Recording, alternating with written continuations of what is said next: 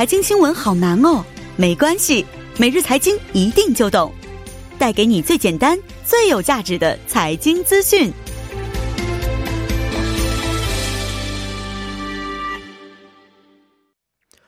每日财经一听就懂，为您解读经济概念，分享热点经济资讯。那马上有请出我们的财经评论员董爱颖老师，老师好。你好，主持人。老师好。那今天给我们带来的财经信息是关于什么方面的内容？嗯，我们今天再来这个关注一下股市哈。嗯，我们的也知道这个呃，韩国股市是在疫情之后经历了一个大跌，但是呢，其中有一个板块就是这个跟疫情有关的，叫受惠板块，最近出现了暴涨，而且我们发现这个个人投资者可以说是蜂拥而至哈。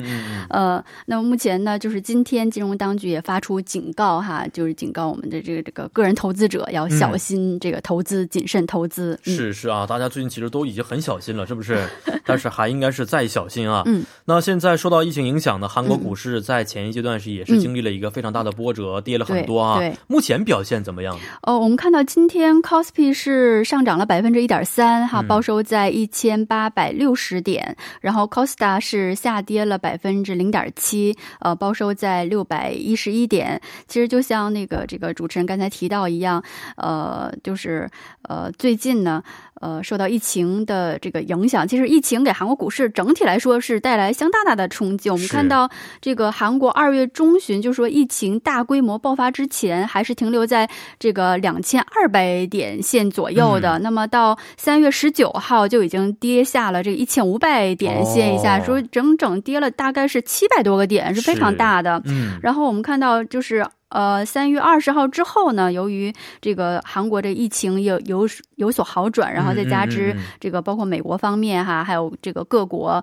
都在不停的救市哈，在往这个金融市场里边去注入大量的资金哈，然后这个美国方面也是不断的加码这个量化宽松，所以现在韩国股市是一个可以说是一个呃曲折一个这个稳定上行的这样一个一个状态。嗯，当然今天 c o s p i 呢能够实现上涨，也不是因为这个韩国国内的原因。也还是美国方面又在继续的加码这个这个量化宽松政策，所以带动了我们看到昨天这个美国股市收盘的时候，也是三大股市都有这个相当幅度的一个上扬。嗯所以今天韩国股市也是受到这个这个推动吧，哈，出现了上涨的现象。嗯，是，呃，这个是韩国的情况啊。但是我们也知道，其实，在现在这个情况呢，很多的呃板块也是受惠的一个板块，是吧？对，是的，其实大部分板块还是受到的冲击是比较大的。没错。那么我们说这个所谓的疫情受惠板块呢，它主要包括比如说口罩的生产企业，然后这个防疫的防疫对防疫物资，然后包括疫苗的这个研发企业，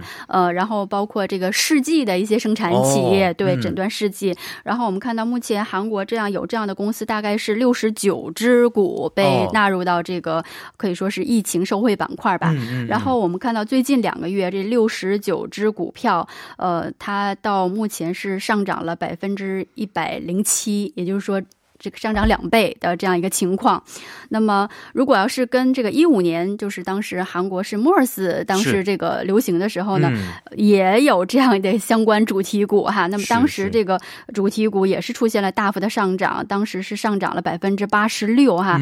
那么就是相比之下呢，可以说是这次呃这个疫情受惠股的这个涨幅是更大的。哦，是的啊，中国差不多也看一样情况。中国有个国家一天有个公司一天挣三十七亿人民币，我看。这个报道，因为去生产呼吸机，是不是？是是是。所以现在这些受惠的板块股啊，他们上涨的原因是因为很多投资者呃者涌入，还是因为其他原因呢？呃，还是就是投资者的涌入吧。我们说，呃，其实韩国就是所有的这个国家的股市呢，都是这个投资者。我们主要把它分为三大类，一个是这个。因为这个韩国是股市比较开放的，所以这个外国投资者算是其中的一股力量。然后之后是国内的这些投资者呢，一个是这个个人投资者，还有这个机构投资者。那我们看到，呃，虽然不能判定，就是说目前这个这个疫情受惠板块，它主要是由个人投资者去这个大量的买入是推动的。但是我们分析一下这三个投资者的状况哈，这个外国投资者是目前从这个呃二月份以来是。就是一直是卖大量抛售的撤离的情况。然后我看到今天这个这个韩国金融市场是发布了一个数据哈，是三月份一个这个股市一个这个资金流动的一个数据。嗯，那么他说呢，在这个呃三月份外国人这个投资的这个资金净流出哈，就是抛售的这个净流出是一千一百。点四亿美元。哦，那么这个是什么一个规模呢？就是说，这个月的这个抛售量可以说是零七年就是韩国股市出现相关统计以来最大的一一次规模。然后我们看到，其实目前外国人已经是连续二十七个交易日，嗯，相当于就是一个半月的这样一个情况哈，一直是一个净卖出，每天都在抛售，每天都在抛售，嗯，所以呃，在目前的情况下，就是呃，就韩国这个现在救市的一个一个。方案也就是说要加大就是机构投资者对股市的这样一个买入，嗯，但是目前呢，这个这个比较危险的就是我们看到这个个人投资者都纷纷聚聚集到这个这个股市上来了，聚集到这个这个这这个就比较风险是比较大的哈。